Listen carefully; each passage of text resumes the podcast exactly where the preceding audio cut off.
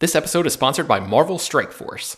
If you're looking for a superhero themed mobile game, look no further. Marvel Strike Force is a mobile squad RPG that allows you to battle with your favorite team of superheroes and supervillains in a fight to save the universe against threats like Doctor Doom and Apocalypse. Your goal is to power up your favorite characters to complete missions, unlock gear and other resources, and beat other players in PvP modes like Alliance War and Real Time Arena. The game is currently celebrating its six year anniversary, and they're letting new users in on the celebration by providing free stuff, courtesy of our unique link in the show notes. The anniversary consists of weekly events and bonuses, and if you complete each event, you can receive special rewards and skins. Make sure to log in each day and each week to take advantage of all of the new characters that are being released specifically for this event. This will be Marvel Strike Force's most generous event to date, so don't miss out. We've received a unique promo code, so new users can follow our link in the description and use the promo code MAXPOOL. That's M A X P O O L. Thanks to Marvel Strike Force for sponsoring this episode. Say goodbye to your credit card rewards. Greedy corporate mega stores, led by Walmart and Target, are pushing for a law in Congress to take away your hard earned cash back and travel points to line their pockets. The Durbin Marshall credit card bill would enact harmful credit card routing mandates that would end credit card rewards as we know it. If you love your credit card rewards, tell your lawmakers hands off my rewards. Tell them to oppose the Durbin Marshall credit card bill. What's the easiest choice you can make? Window instead of middle seat? Picking a vendor who sends a great gift basket? Outsourcing business tasks you hate? What about selling with Shopify?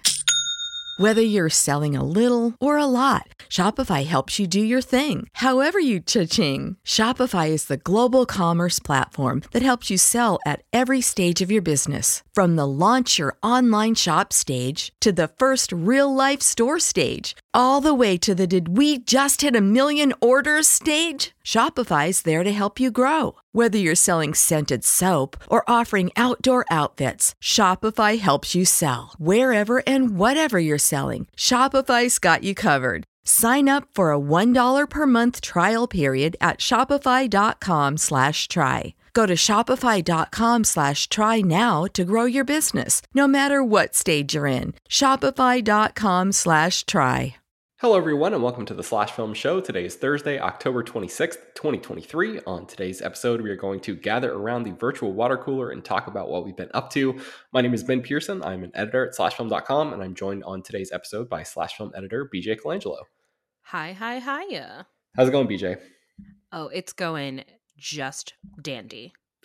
you just got done uh, doing some interviews for slashfilm.com so i just want to tease that just you know i'm not even going to say with who just you know stay tuned to slashfilm.com to see bj's coverage. Uh, it'll people... be in november like first week in november Awesome. Yeah, which is not as far away as it sounds. Um, okay, so let's uh, let's get into what we've been doing. Uh, as you can probably still hear from my voice, I'm still a little bit sick. I got COVID uh, because my wife and I went to see our favorite band, The Midnight. Uh, I actually saw them twice. We saw them here uh, near near where I live in Jacksonville, Florida, and then uh, my sister and her husband live in Orlando. And The Midnight was going to be playing in Orlando. I think it was two nights after they played in Jacksonville and so we we bought tickets for both um, and saw the same show essentially uh, in two different venues, which was a lot of fun. And um, man, I love this band. They're like my favorite band, and uh, I've seen them several times live, and they just keep getting better and tighter, and like the show keeps getting more and more impressive. And this was my first time seeing them uh, with like the official band lineup, all you know, in in in uh, performing at the same time. Uh, a lot of times I'd seen them previously where like certain people hadn't joined the band yet, or like somebody was out due to uh, other commitments or whatever. So it was really great to uh, to experience. Um, seeing my favorite band live was awesome. Uh, and then we also had a chance since we went to Universal, we'd sort of like made a weekend out of it and went to Universal Studios in Orlando, which I haven't been to in many, many years. Um, have you ever been to Universal, BJ? Oh yeah, um, I go to the one out in Hollywood quite a bit, but I haven't been to the one in Orlando since I was a kid and got scarred for life because they had giant uh, T1000 like like his skeletons walking around and I was not cool with that as a kid and now I forever have like a little bit of unease whenever I watch Terminator movies because a little little thing in the back of my brain is like remember when you were 7 walking around Universal and Terminators were looking at you those things are real they're not just a, they're not just part of a movie um, yeah that's great man yeah the uh, sadly universal studios orlando no longer has i, I want to say it was called uh, I don't remember what it was called. It, it was like a, a, a, Terminator a Terminator stage show um, mm-hmm. that was like mm-hmm. a 3D ride kind of experience. You you sat there and it was more of a um, like actors like guy rode a motorcycle out on a stage at one point but yeah you put on 3d glasses and this was like way before the 3d boom of avatar and all that. Um, but yeah anyway that was a lot of fun but they retired that several years ago in order to make like a Bourne stunt spectacular that i've heard is not very good so uh, it seems like a bad choice universal but what uh, I'm hearing is that means I can come back and not have like a minor anxiety attack in public.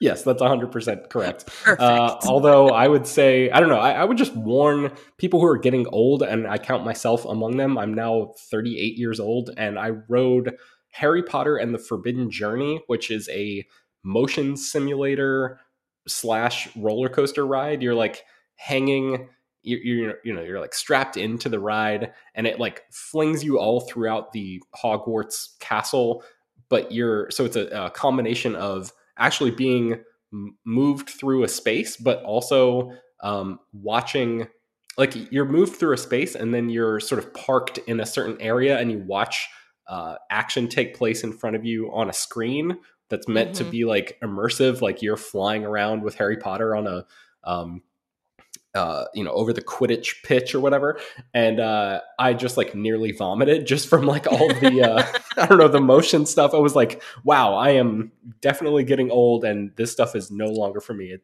I guess like the actual riding of um, of rides at an amusement park is kind of a young man's game, and I'm no longer uh, in that demographic apparently. So I mean, uh, I tapped out a long time ago. I grew up near Six Flags Great America, and they do all the DC stuff, and they had a Superman ride where the big thing is that that you sit in it, and then it pulls you up so that you're doing like a Superman position, like you're flying. But all that does is mean your entire body weight is like laying on top of the harnesses to keep you from falling. Oh, so wow. you're just getting pulled and it sucks. It's awful. uh, well, yeah, um, you know, take that as you will for anybody who's considering uh, going to a theme park. But other otherwise, I really enjoy the experience of like walking around and being in the, you know, enjoying like the theming of the areas and John Williams just has that place on lock. You know, there's like Jurassic oh, Park God, stuff. Yeah. There's um, there's Harry Potter stuff. There's uh, there used to be a Jaws area. There's a back there used to be Back to the Future stuff there. But like his scores are sort of um, emulating out of those uh, you know those little like fake rocks that have speakers built into them and stuff as you're walking all throughout. So um, that's just a cool experience. But uh, what have you been up to recently, BJ? I got a humongous new tattoo.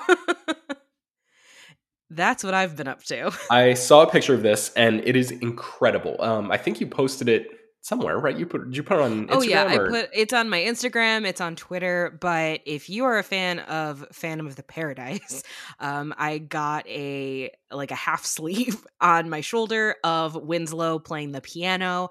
Um, I sat for nine hours, which is the longest I've ever sat for a tattoo. And I have a couple of like bigger pieces, but I've never sat for that long before.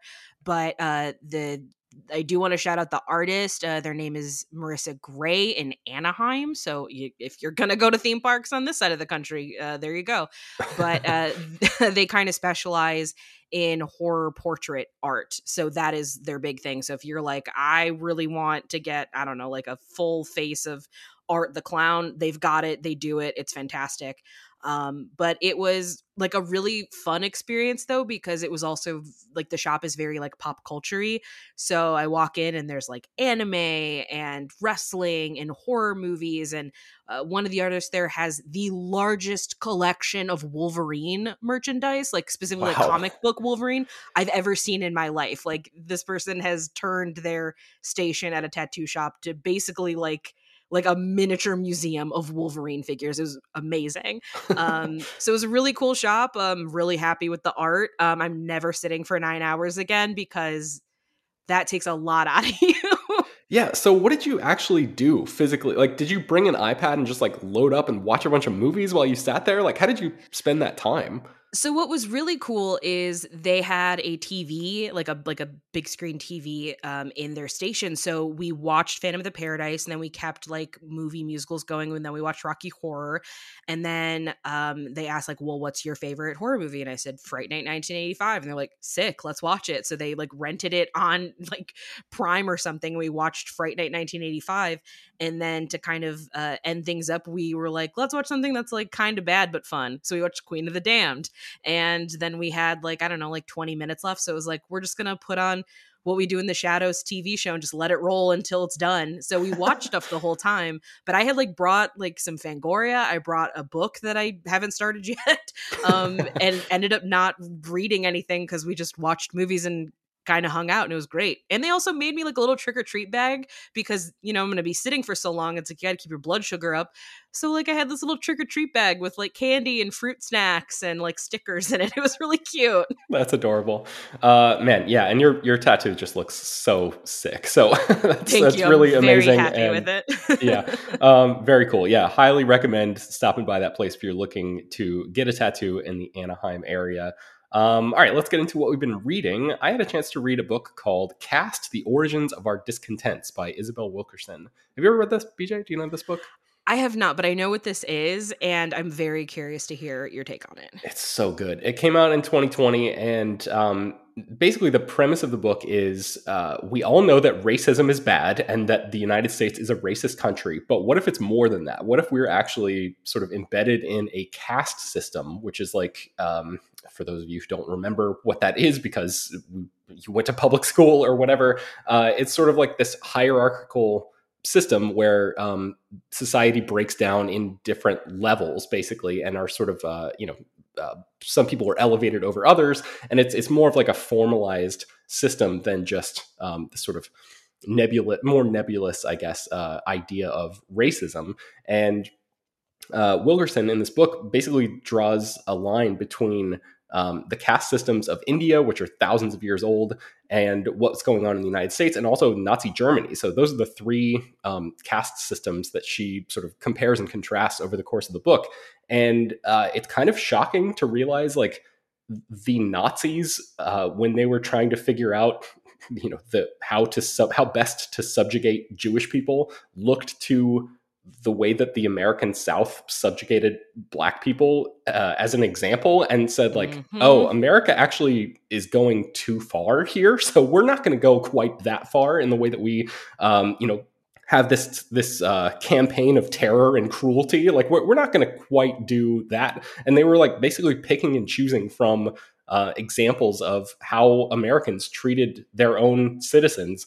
Um, and and that's like Nazis are doing that, folks. Like this is, you know, this is Mhm. not a, a, a joke. This is very, very serious stuff. And this book is is pretty heavy, but it's also like really um, eye opening in terms of uh, just putting things in a different context, a broader context, more of a historical context, instead of, like I said, there's so many people who are just like racism is bad, and like in a lot of folks' minds, that just means KKK or like I would never uh, treat somebody who looks like me differently. Racism must apply to other people. But Wilkerson in this book is basically just saying, like, we're all a part of this caste system in the US. And like, even the dominant class um, is, is, uh, is subject to negative outcomes from this system. It's, it's a system that, um, that has all sorts of like terrible consequences across the board. So anyway, it, it's a really, really great book. And it's also the basis for an upcoming movie called Origin that uh, Ava DuVernay is directing that I think played at the Venice Film Festival and is going to be coming out later this year. So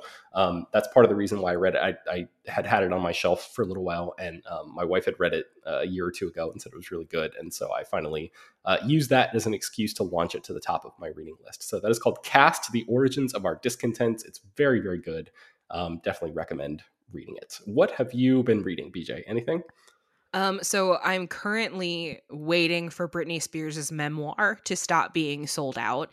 Um, but because the internet is what it is, a, a big chunk of her memoir has been released online, either through people doing kind of like breakouts um, and articles about it, or getting clips from the audiobook, which is narrated by Michelle Williams. Um, because I find Britney Spears to be a fascinating character. Um, she's also I mean, not character like person, but you know, also pop culture figure. Mm-hmm. Um, because you know she was very you know pivotal to my upbringing as a millennial um for those that don't know bj is short for brittany jade and part of why i don't go by brittany jade is because growing up there was that immediate connotation of oh your name is brittany like britney spears and it made me crazy mm. um so i i really want to hear things from her perspective and her voice because she was also stifled for a very long period of time. And I do like that we're in this culture right now where we're sort of reckoning with the way that the late 90s and especially the early 2000s uh, used cruelty as currency and weaponized it specifically against women in, you know, positions of, of notoriety and in publicity. Um, but that book had like it is sold out everywhere, everywhere. yeah. I saw some people say like they, they got lucky because uh, they were able to check it out from their local library. So that's an option too, maybe for, for mine is on like, hold. I checked. yeah, yeah, yeah. Excellent. Um, cool. So, do you remember what that's called? The the memoir. It is called "The Woman in Me."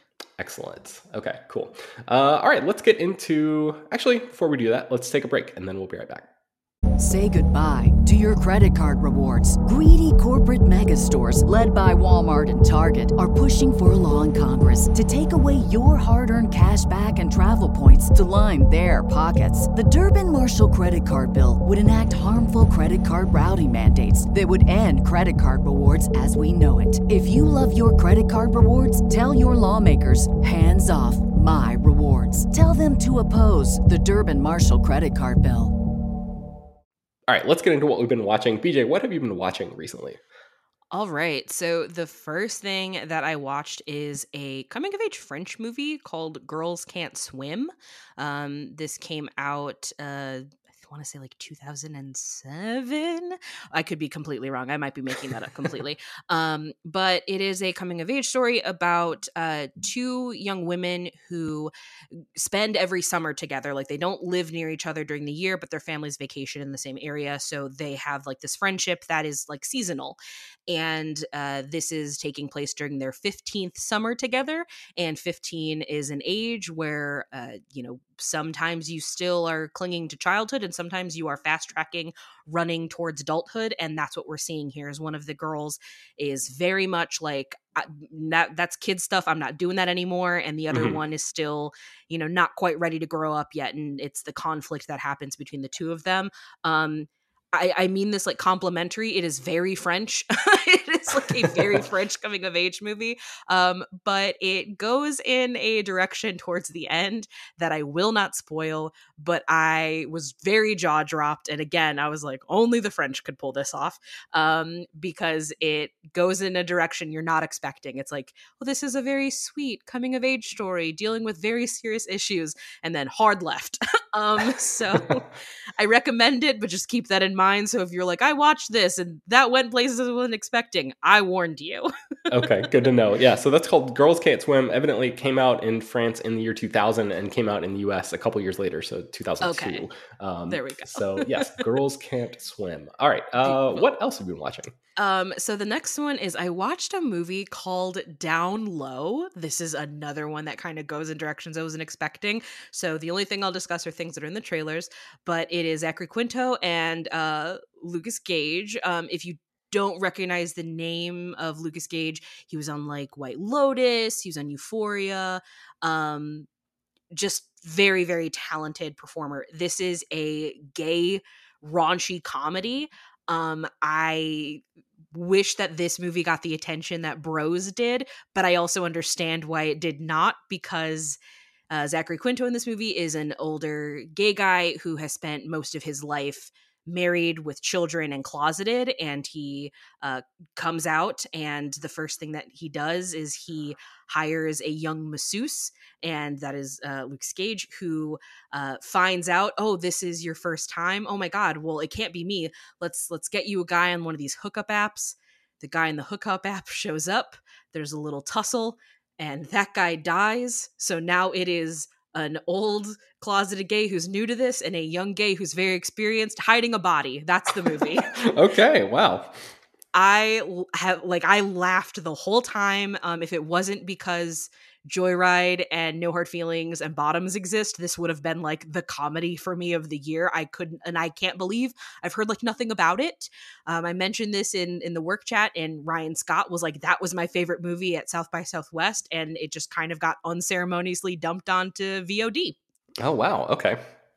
Yeah, it's yeah. Fantastic. I was wondering. I was wondering why I hadn't heard of this. Like, what studio put it out or whatever. But it seems like yeah, it was maybe just a smaller movie that got a VOD release without like a big marketing push behind it yeah it, it's it's super funny and it goes in, in, directions i did not foresee and it, it, it's very raunchy like this is not a politically correct movie there's a lot of language um so if those are things that you know you're not chill with maybe skip this one but if you're looking for something with some edge uh, down low highly recommend Excellent. Uh, and you also had a, a chance to see a uh, what sounds like a special screening of Jennifer's Body, right? I did. I got to see a special screening of Jennifer's Body out here at Vidiots in Los Angeles with Diablo Cody and Karyn Kusama in attendance. Um, it was the first time that Karyn and Diablo Cody have ever done like a public appearance to talk about the movie since the movie's um, a theatrical run in 2009. Um, they've both done things separately, but never together. And it was really wonderful to see. Um, and Diablo Cody was like, I have not heard people, you know, respond to this movie in a theater um, since it came out in, in the theaters. And in case people have forgotten or they weren't around then. Um, Jennifer's Body is a movie that was maligned, like heavily maligned when it first came out. It's only been sort of reassessed in recent years. So this was kind of her first time hearing people who get the movie uh, react to it, and it was it was very wonderful to like bear witness to that to see see her be like eh, yeah we get it like here's here's the audience that was always meant for this movie which was just really lovely um but some of the things that i wanted to share that they talked about which i thought was really cool is um, Diablo Cody talked extensively about how these like mid budget movies that she's known for making, like Juno and Jennifer's Body and Tully, um, she was like, these are the only movies I know how to make, and these are the only movies that I want to make, and was like very much championing these mid budget kind of studio indie pictures.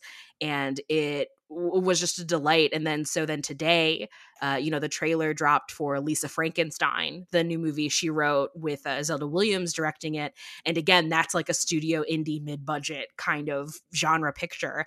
Mm-hmm. And I don't know, it's just really cool to me that, you know, Diablo Cody is an Oscar winner, right? Like she won an Oscar for Juno, but the trailer for Lisa Frankenstein does not say like Oscar winner Diablo Cody. It says like Jennifer's bodies Diablo Cody. Mm-hmm. And to me that like that is the mark of like the reclamation is complete.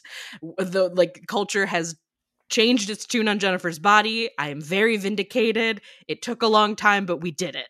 yeah, yeah, and also it seems like Lisa Frankenstein probably has more in common with Jennifer's body, like oh, tonally, oh, totally. than it does with Juno. So it makes more sense for them to use that as the in the ad campaign anyway. But um, yeah, that's awesome. Yeah, so cool. Uh, was was uh Karen Karyn Kusama, excuse me. Um, I've seen her in a couple Q and A's. I want to say I saw her uh, when she made this movie called Destroyer a few years ago with Nicole Kidman. I want to say mm-hmm. I saw like a Q and A with her after that. Um, and uh, the invitation was another one that she made in I want to say it was like 2015 now. So mm-hmm. geez, that's like eight years ago. Um, but what were her feelings about the movie now? Where was she in that same boat of like uh, experiencing what it's like to see this movie with a crowd in the same way? Did she have any um, oh definitely things that stood like, out to you? She was really thrilled uh, to just see how it has been continued to resonate. And Karyn Kusama has been working on Yellowjackets. Uh, she directs, she directed the pilot. She usually, uh, I think she's an executive producer on the show as well. And so now she's also working with actors who Jennifer's body is very formative for them. And Mm. so that has, you know, she talked about that a little bit of like, you know, how she's constantly meeting people where this movie is like one of the most important things to them. And, you know, she's like, if you would have told me that in 2009, I would have told you you were crazy because everybody hated the movie.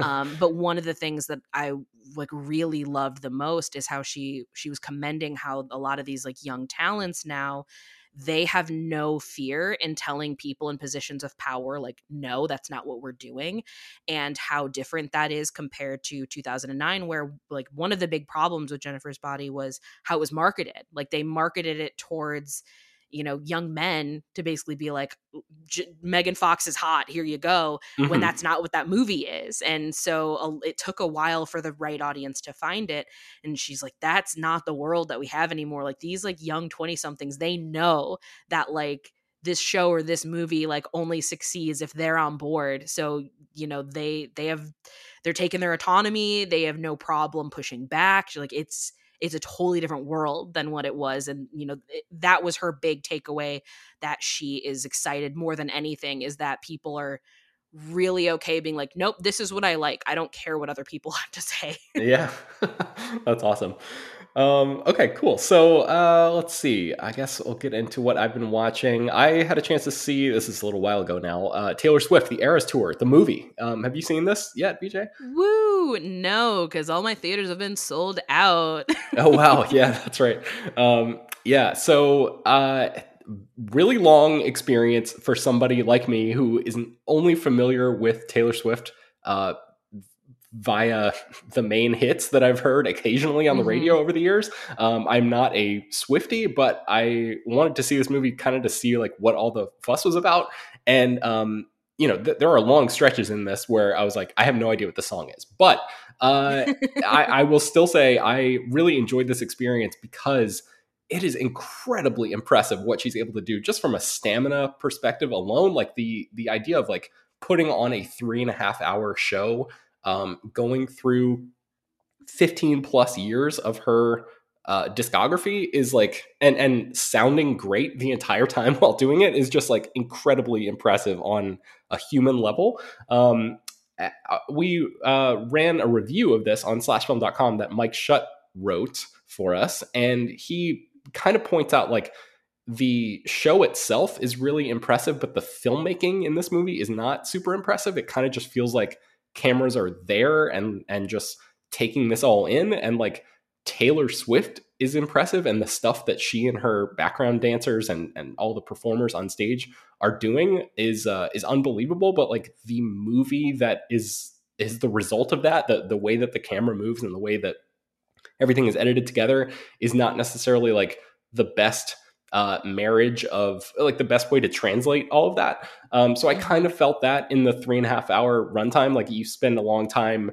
Um, I do when there's a song that I don't know, spending more time. I, I spend more time like uh, looking at um, or sort of like appreciating the movie from different angles instead of just like rocking out to the song or or like bopping along to the tune or whatever. I'm I spent those moments looking at the filmmaking choices and kind of scratching my head occasionally at, at certain decisions that were made. But uh, I would definitely recommend this to people because it's it's just a lot of fun and like there's so much here and and uh, so many different styles on display that like even if there's a certain era of her music that you don't really appreciate, that section is over and on to the next thing so quickly um, that you know th- there's plenty for everybody to like here. So uh, yeah, just uh, really really impressed is sort of like my big takeaway from this whole thing. So um, I'm also looking forward to seeing the Beyonce doc, which is coming out in theaters. oh i can't wait for the renaissance tour doc yeah. So that's like early December. And that one is much more of a behind the scenes thing mixed in with the live performance, which I think I will appreciate in contrast to this because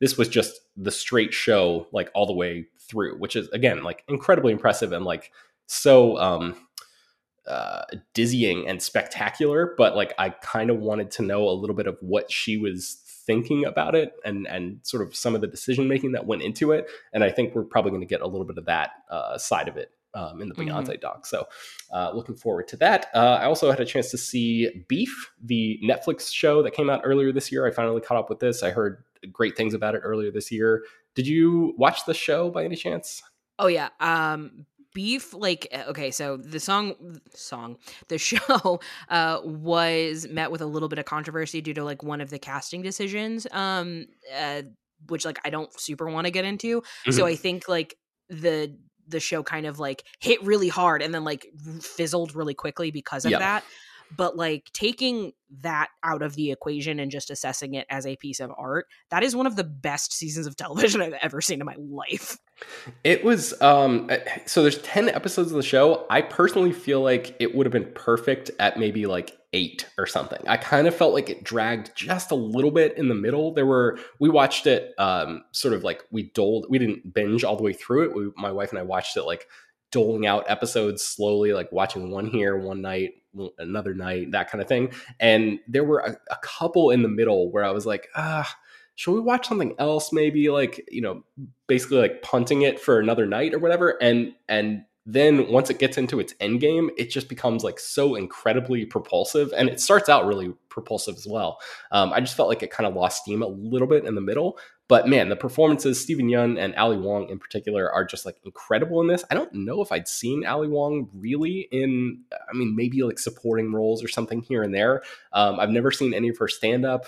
Uh, and I was just kind of blown away by her. I thought she was incredible. Um, it's always great to see Steven Yeun. He's been, you know, a familiar uh, person to me for many years, but like, uh, I, I, personally came away from this whole thing going like wow ali wong i want to see what she does next so oh my god so um, i'm obsessed with ali wong like i love her stand-up specials i also she had a um like a one of those like supporting roles that could be viewed as a leading role on the season paper girls on prime that got unceremoniously canceled too early. Mm-hmm. um but she is so magnetic and i binged beef in one day. I watched wow. all 10 episodes in one day because i just it was it was one of those days where like my wife was working a double so i was like well i gotta kill 12 hours i'll clean the house. And so i just put beef on and i just didn't clean the house oh man, uh, yeah, well, yeah. Uh, I will just say, yeah, it ends spectacularly, and there's, a, I think it was the second to last episode is my favorite of, of, the whole series, and things just escalate to a level that you just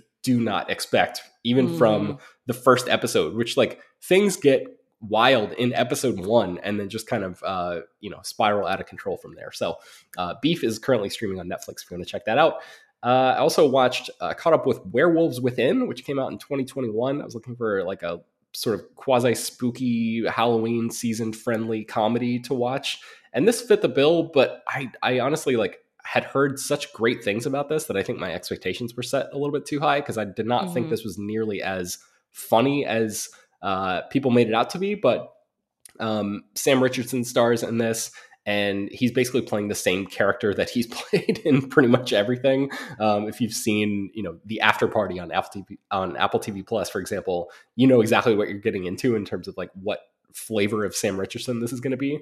Um, and you know, it's got a nice supporting cast. Like the, I, I appreciated the um, the bones of the mystery and all of that kind of stuff. But it just like I don't know. It, kind of left me wanting a little bit. I thought there was maybe it was a missed opportunity in terms of like the uh, comedy side of the horror comedy combo there. Um, did you see this movie? I did. I quite enjoyed Werewolves Within, and um, it's going to be kind of a, a, dorky thing to say, but I kind of don't care. Um, but the other lead in this is Milana Vayntrub. Um, she's an actress and she's a comedian. I think she is fantastic. Um, most people know her as um the AT&T girl. yes, yeah. um and I have like such like the same way that I have like a crush on Flo from Progressive, I have a crush on Lily the AT&T girl. So like getting to see her actually act and play a character was really exciting for me. Um but I also saw this like right when it came out and everyone was like really hot on it, so it was like a fun communal event. So I should probably revisit it to see how I feel about it because it was very much like everyone I knew was excited about this. So then I watched it and I was also excited. Um, so I remember yeah. having a lot of fun with it and finding everybody to be fun and funny. But I'm curious how it plays, you know, with distance. Yeah, and uh, you know, maybe I'm just the uh, I don't know, spoil sport or something like because, like I said, I've, I've heard such good, yeah, I've heard such good things about it that um that you know maybe I'm sort of the odd man out in this situation. But have you uh, ever werewolves, played Werewolves Within? Uh, I've not played the video game. I've played the sort of party game or a Or, version like of it. Mafia or Yeah, yeah. Okay, cool, Um, cool. so I, I had a little bit of that uh, baseline of knowledge going in, but this is really it works as sort of like a uh, I don't know, almost like a murder mystery uh, combo Yeah. of of that. So um, it, it's it was like cleverly done and all that. It was like a perfectly fine, nice movie. I just like was hoping that it would be more like laugh out loud funny, and it, I don't know, maybe my um my funny bone sensor was off or something. But uh, Werewolves Within is streaming on Netflix, on uh, Hulu, excuse me, right now if you want to check that out. Um, a couple more things I wanted to mention real quick. Uh, from the mixed up files of Mrs. Ba- uh, Basil E. Frankweiler. Do you know this book by any chance, BJ? Did you read Okay. this book when you were a little girl? Yeah, so I read the book when I was a kid, and that is kind of my extension of knowing what it is. Yeah. So this uh, this book used to be my favorite book as a kid, and the concept is these two uh, kids, a brother and a sister. Um, I think the girl is like 12 years old, and her brother is a little bit younger. They run away from home and they hide out in the Metropolitan Museum of Art in New York City, and they live there for I think it's a week. And they sneak around from the security guards, and they like sleep in beds that are on display and there's this whole mystery that comes into play with uh, an angel statue and the author of the statue like trying to figure out this who the sculptor was like did michelangelo the, the famed uh, renaissance artist act, was he actually the the person who created this? And uh, and then there's this old reclusive woman who previously owned the statue who comes into the story um, late in the game and she sort of reveals the truth behind the origin of the statue. Um, really, really wonderful book. I think it won like the Newbery Newbery Prize back in the day, and uh, I didn't realize that there have now been, I think, multiple movie adaptations of it over the years. And I just happened to be scrolling through uh, TCM and saw that uh, a movie version from 1973 was coming up soon. So I, I DVR'd it, and Ingrid Bergman plays uh, Mrs. Basil E. Frankweiler Weiler in this movie. Yeah, and she is wonderful. Like the, it's perfect casting, and uh, yeah, just a real joy to see her in this role. Um, I think this version of the movie got uh, a different title for home video or something. It's called. It's also called The Hideaways. So if you're looking for it and you stumble across that title, that this is the same project that I'm talking about. Uh, so yeah, I would recommend this. It's it's uh, very very 1970s. Like the score uh, sounds like you know what everybody does when they fake porno music in terms of like funky guitar and all that kind of stuff. It just sounds very much like that. And like the aesthetic and the costumes and everything, it just feels like they made a movie about kids who were living right that second. There was no effort to make it timeless or anything. It's just very, very early 70s. Uh, but um, yeah, especially the Ingrid Bergman of it all made this uh, a really satisfying watch to me. So um, there's also a version that came out in the 90s. I want to say Lauren Bacall played. Yeah, so um, I think I saw that in like elementary school on like a we have a substitute teacher today. We're watching a movie. I want to say we watched that because I remember Lauren Bacall. Okay, cool. Yeah, so I haven't seen that version. I'm now I'm curious to watch it and maybe compare the two. Um, but uh, yeah, this is just an excuse to bring up this title and um, and recommend that people read the book if you haven't, or especially if you have kids and and they haven't read the book, give this to them because I love this book growing up. And um, yeah, I thought it was a, a fun adaptation. So that's called From the Mixed Up Files of Mrs. Basil E. Frankweiler. Uh, last thing I wanted to mention, I watched for the very first time a movie called Practical Magic from 1998. Uh, again, I was in the mood for like a Halloween season, uh, sort of spooky season watch or something that wasn't like an ultra scary horror movie or anything. And uh, this movie stars Sandra Bullock and Nicole Kidman, and they play sisters who are witches. And uh, really, really weird freaking movie, I have to say. Uh, I assume that you know this movie well, BJ. Uh, um, I, I, don't know if you know this about about me. Ben, but I'm a white woman, so of course I've seen Practical Magic, and I'm a huge fan. And there are only some things that I know for certain, like you always throw spilt salt over your left shoulder, you keep rosemary by your garden gate, you plant lavender for luck, and you fall in love whenever you can. Uh, yes, Uh, I know knew- Practical Magic. I knew I was talking to the right person. Uh, so Griffin Dunne is the director of this movie, which is uh, surprising to me because I hadn't. I don't think I've seen any of his directorial work. He he was the star of Martin Scorsese's After Hours, by the way. Um, but uh, yeah, so uh, great cast in this movie. Uh, Stockard Channing and Dianne Wiest play um, the sort of um, matriarch. Uh, uh, witch members of this family, and Sandra Bullock and Nicole Kidman are the young members of the family who grow up into these young women. And there is a uh, a let's see how, how, would I describe this? Nicole Kidman's character is more of like a free spirit who leaves the the nest and uh, becomes involved with this sort of like rock and roll like trashy guy who ends up essentially ruining her life and um, the two of them the two sisters come back together and uh, I'm, I'm, trying to get into this without really spoiling things bj how would right. you describe the plot of practical magic um, okay. So we have Witch Sisters, which is, you know, it, it's also the 90s Witch Sisters, which is very, very important because we were big on witches in the 90s. And so all of them also kind of look like cute, artsy mall goths, which I'm a huge yes. fan of. um, so Jill, uh, Gillian is Nicole Kidman's character, um, and her boyfriend is uh, he's you know something happens to him um, yes. and because of that the girls decide they need to kind of go into a like a like a crash course of of magic um to figure figure out you know what what what happened uh what's yeah, going on i think there. that's a good way of describing that's the it best yeah. way i think to do it um and you know if you're practicing magic and you're not super good about it, uh, consequences happen, and then you got to deal with the consequences of your magic actions. Yeah, yeah, that's a great way of describing it. So, um, it, you know, this movie just it, it ping pongs wildly in tone from something where Faith Hill's This Kiss is blasting on the score and like or on the soundtrack and people are walking through this brightly colored super cute little town and there's a wonderful, you know, seaside house and everybody everything seems warm and cozy and like it just feels um you know like a like an old navy commercial or something from the late 90s and then there's like real dark serious stuff that comes into play in this movie and it is just like it feels like whiplash going back and forth between these tones and then there it it jumps back over to like a a potential romance when a like a, a, state investigator comes along to try to figure out what's going on and uh, Sandra Bullock's character gets involved with this guy, and I, I just didn't really buy the the uh, the romance between these two characters. But the the entire movie hinges on you really like believing that they are meant to be together. And so I, I don't know. I, I just thought this movie was kind of all over the place, and I was like, I, I did not watch the trailer going in, but watching the movie, I was like. What on earth is the trailer for this movie? Like, how do you sell the the crazy difference in tone that this movie sort of uh, bounces around in in like a two minute TV spot or something. I, I'm, I was just kind of like baffled by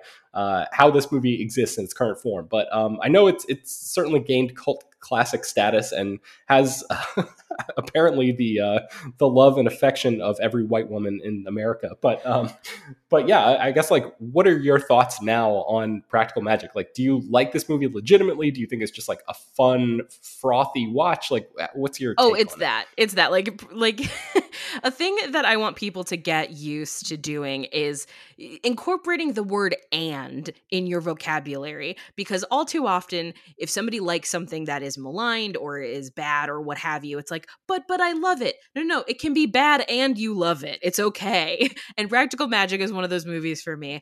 Midnight Margaritas all day, every day. I love this movie and I recognize the logic and tone is bananas. and that's part of the fun because it it, it does fall into this like very unintentionally campy world, but it's also a world where everybody on screen looks like they're having so much fun, and I would like to join them. Yeah, yeah, that's a good way of putting it. Uh, so, Practical Magic, I want to say this is also streaming on Hulu. I'm pretty sure that's where I watch it as well. Um, but yeah, if you're looking for like a, a, I guess a spooky season Halloween kind of thing that that uh, gets goes to some uh, some surprising places, but is not like dark and gory and um and you know sort of like an intense horror movie for people who like don't it can't handle horror movies. I feel like this is a good sort of um I don't know. Even saying middle ground makes this movie seem more extreme than it actually is. The know? way that I always pitch practical magic to people is like the same way that people are like, I love the movie Mermaids or I love the movie Mystic Pizza. This has a very similar vibe, but it's like spooky edition. Yeah, there you go. Okay, yeah, that's that's perfect. All right, well, yeah, I'm, I'm glad that uh, you were on this episode to, for me to talk to this about BJ because I, I, knew you would appreciate what I was talking. I'm here to be the practical magic truther of slash film.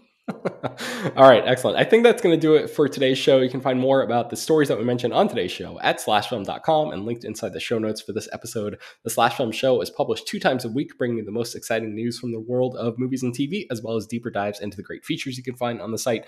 You can subscribe to the show on Apple, Google, Overcast, Spotify, all the popular podcast apps. Please subscribe to our newsletter, send your feedback, questions, comments, concerns, and mailbag topics to us at bpearson at slashfilm.com. Make sure to leave your name and general geographic location in case we mention your email on the air. Don't forget to rate and review the show on Apple Podcasts or Spotify. Tell your friends, spread the word. Thank you so much for listening, and we will talk to you next week. Say goodbye to your credit card rewards. Greedy corporate mega stores, led by Walmart and Target, are pushing for a law in Congress to take away your hard earned cash back and travel points to line their pockets. The Durbin Marshall credit card bill would enact harmful credit card routing mandates that would end credit card rewards as we know it. If you love your credit card rewards, tell your lawmakers hands off my rewards. Tell them to oppose the Durbin Marshall credit card bill.